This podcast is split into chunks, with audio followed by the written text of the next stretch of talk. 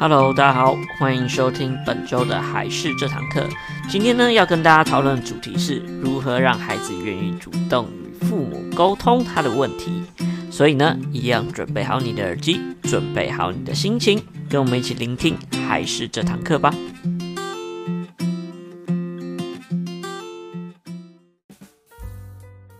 Hello，大家好，我是孩事的木须，那欢迎你收听本周的孩事这堂课。今天要跟大家来聊聊，就是如何让孩子愿意跟父母亲谈论一下自己的烦恼。其实呢，根据我们台湾的统计，大概有四成五的青少年会找父母去谈论烦恼，而大概有超过一半的人则是会去找同学、兄弟姐妹啊、老师啊，或者是干脆什么都不说。所以说啊，现在其实有很多的小朋友啊，就是会比较少去跟父母亲聊聊自己的心事。其实有很多小朋友啊，小的时候都会非常去黏自己的爸爸妈妈，什么事情都会跟父母亲说。但长大了却慢慢的会疏远，到最后反而许多日常的对话啊、一般的话题啊，都不跟父母亲聊一聊、说一说，更别说是要去讨论自己的烦恼。那我想说，其实非常多的父母亲会担心到自己小朋友未来可能会有这样的状况，所以呢，希望未来。有机会也可以多多跟孩子沟通，聊一聊他的烦恼等等的，也可以减少一些世代的隔阂。所以呢，今天最主要就是提供一些想法跟建议，让孩子呢可以有机会多多的主动跟父母沟通自己的烦恼。那既然非常多的一些青少年啊，可能就是因为长大了之后呢，比较少去跟父母亲主动来。讨论啊，来讲，所以就会变得比较少去跟父母亲沟通。所以呢，如果我们要从小去养成一些习惯，或是让他愿意跟父母亲沟通的话呢，我们就可以先从那个时候青少年的角度来想。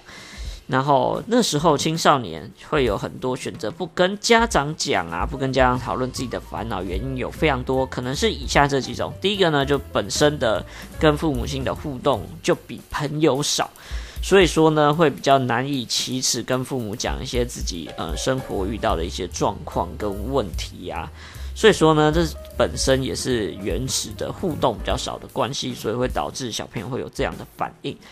再第二个呢，就是父母亲呢只想着去帮他解决问题，而忽略了小朋友的感受。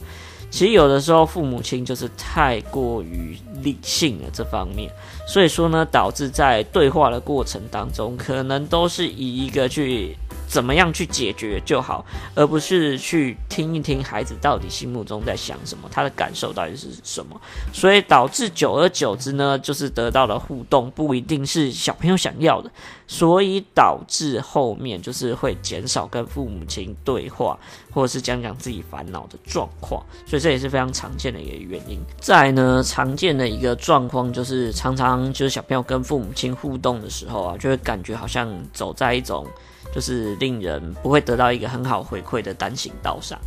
就有的时候啊，小朋友其实有想要分享一些今天的事情啊，等等的。那有一些父母亲呢，就会急着想要抢先去讲啊，或是改变不一样的话题。可能诶，原本的话题是这样，但被强制改到诶，他父母亲的一些经验上等等的，那就会直接忽略到小朋友的一个主题。所以说，这些孩子呢，反而是更了解父母亲，那他父母亲反而会对孩子的认知会比较少一点点。而且，常常这种类型的家长啊，他基本上就不是陪在小朋友的身边去听小朋友的一些倾诉，而是他可能会提出一些可能无济于事啊，或者是一些不太重要的建议，然后叫你说啊，就不要烦恼啊，等等之类，或是直接说这不值得，好难过啊。然后甚至有时候会感到一些不耐烦的，所以说呢，这时候反而会对小朋友会觉得说，哎，好像没有感受到任何的抚慰，或是任何的同情心等等的，所以说这就会对一些小朋友造成说，哎，那我以后干脆都不要讲，反正得到的答案也都是那几种，就叫我不要难过啊，等等之类的。但是他的情绪反而没有被了解到以及被解决到，这样反而是一个比较失败的互动。所以说呢，其实现在的青少年有非常多这样的状况，所以导致说呢，比较少去跟父母亲沟通。所以其实从小的互动还有互动的方式就会变得非常重要。父母亲需要了解到怎么样去与孩子沟通，这就会是非常重要的一个重点，而不是一味的，就是可能你站在父母亲的角度去指挥，或是去跟小朋友一味的讲自己的经验等等的。所以说呢，我觉得。这就是最大的重点，所以重点就是要趁小的时候啊，多多用比较正确的互动方式跟小朋友来互动，这样也可以从小养成这方面的互动习惯，这样子沟通啊，还有成长之后的沟通也都会变得比较平顺。所以呢，在这边提供大家一个互动的流程，那这个流程呢是看一本书，叫做《正念沟通力》。关系更亲密的一本书，那作者为吴锡昌、林景峰。那大家可以试试看这样的方式来跟小朋友互动看看。那他所提出来的互动呢，有四个步骤，那可以从中好好的去学习，还有理解小朋友他的世界。那这个标准流程呢，第一步呢，就是要先练习一件事情，就是练习一分钟不插嘴。在第一个阶段呢，重点就是聆听这件事情。所以呢，一开始的互动最主要就是要静静的听，忍住一分钟不插嘴。那我们可以用一些肢体语言啊，又或者是一些像是呃简单的声音的形容词、声音的状词来做回答，例如嗯嗯嗯，了解，嗯嗯，这样之类的。而重点呢，要放在谈话之中，可以观察对方的一些。呃，面部表情啊，或者是一些他的一些口气、气色啊等等方面的，来去做小朋友的一些心理层面的判断。所以呢，第一步最重要的就是要先去聆听，可以吗？第二步呢，最重要的呢，就要去学习，就一分钟呢，要去摘要小朋友所讲出的重点跟内容。在一开始，我们忍住的，就是专心听话。一分钟之后呢，我们就要开始去回应对方到底说了哪些内容，而不要把话题引开，就是去针对他刚刚所讲的内容做一个整体上面的理解以及摘要。那可以的话，也可以让他确认一下，诶，他所表达的是不是这样的意思？这就是第二步，就是练习所谓的摘要的部分。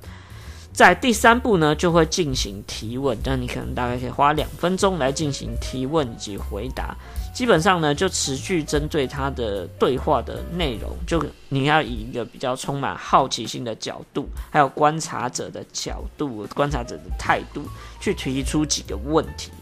然后等于是说他刚刚的一些状况啊，或者是一些情绪，问他，诶，为什么呢？为什么会感觉到这样？等等的。然后这样就可以去稍微理清你有没有听清楚的一些内容，还有他的一些态度跟想法是什么，这就可以做一个 Q&A 的问答，这样。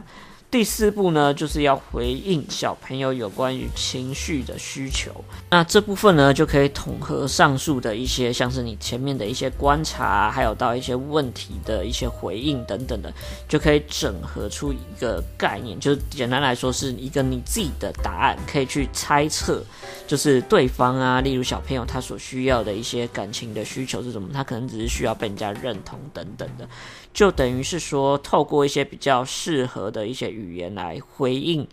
你刚刚所聆听的对象。那比较适合的语言就包括是，诶，是认同的地方或不认同的地方啊，然后要给予他一些比较实质点上面的安慰以及建议等等。所以呢，像这部分呢，这整个的流程最主要就是一个概念，就是先让事情维持在原本的面貌，然后先不做一个太。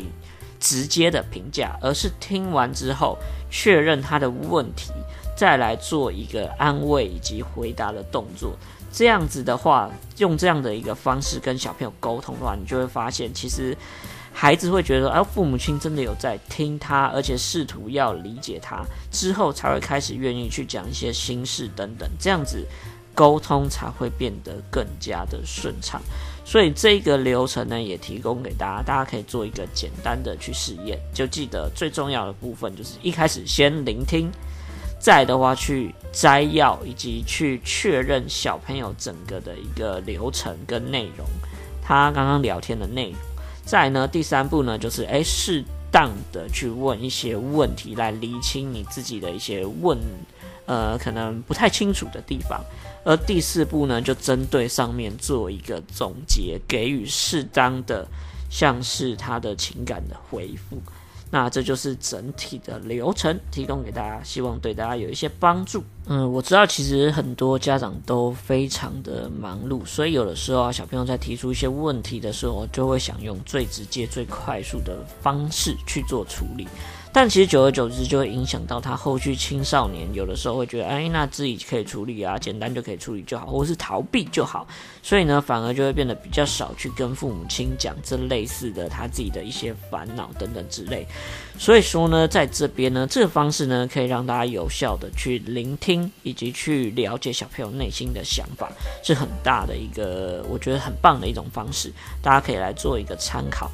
那其实很重要的地方是互动，其实也是非常考验立场的概念所在。很多家长就会觉得，诶，我是父母亲，就会站在父母亲比较高度的。就是这个高度比较高的立场去跟小朋友来讲，去解释，以及甚至是解决小朋友的一些问题，所以就会少掉很多聆听或者是他想表达的一些内容。所以我觉得这是非常常见的一种沟通上面的状况。所以在这边也提醒家长，就是立场这是非常重要的一件事情，尤其在互动，不管是跟小朋友互动、跟朋友互动，双方的立场应该放在哪里会是非常重要的。所以说呢，如果以最舒服的立场的话，当然是以朋友互相沟通啊、了解啊，还有去感受他内心情况会最简单。所以遇到类似这样的问题的话，麻烦大家也可以先想一想，自己的立场应该要摆在哪边会变得比较好一点，这样子也有助于后续的互动还有沟通的状况哦。所以这边也提供这些建议给家长，希望大家可以。有一点点帮助啦。好，那这就是今天的内容啊。一样喜欢我们的话，记得要订阅一下我们的频道，以及按赞我们的粉丝团，拜托喽。那我是还是的木须，我们下个礼拜再见，拜拜。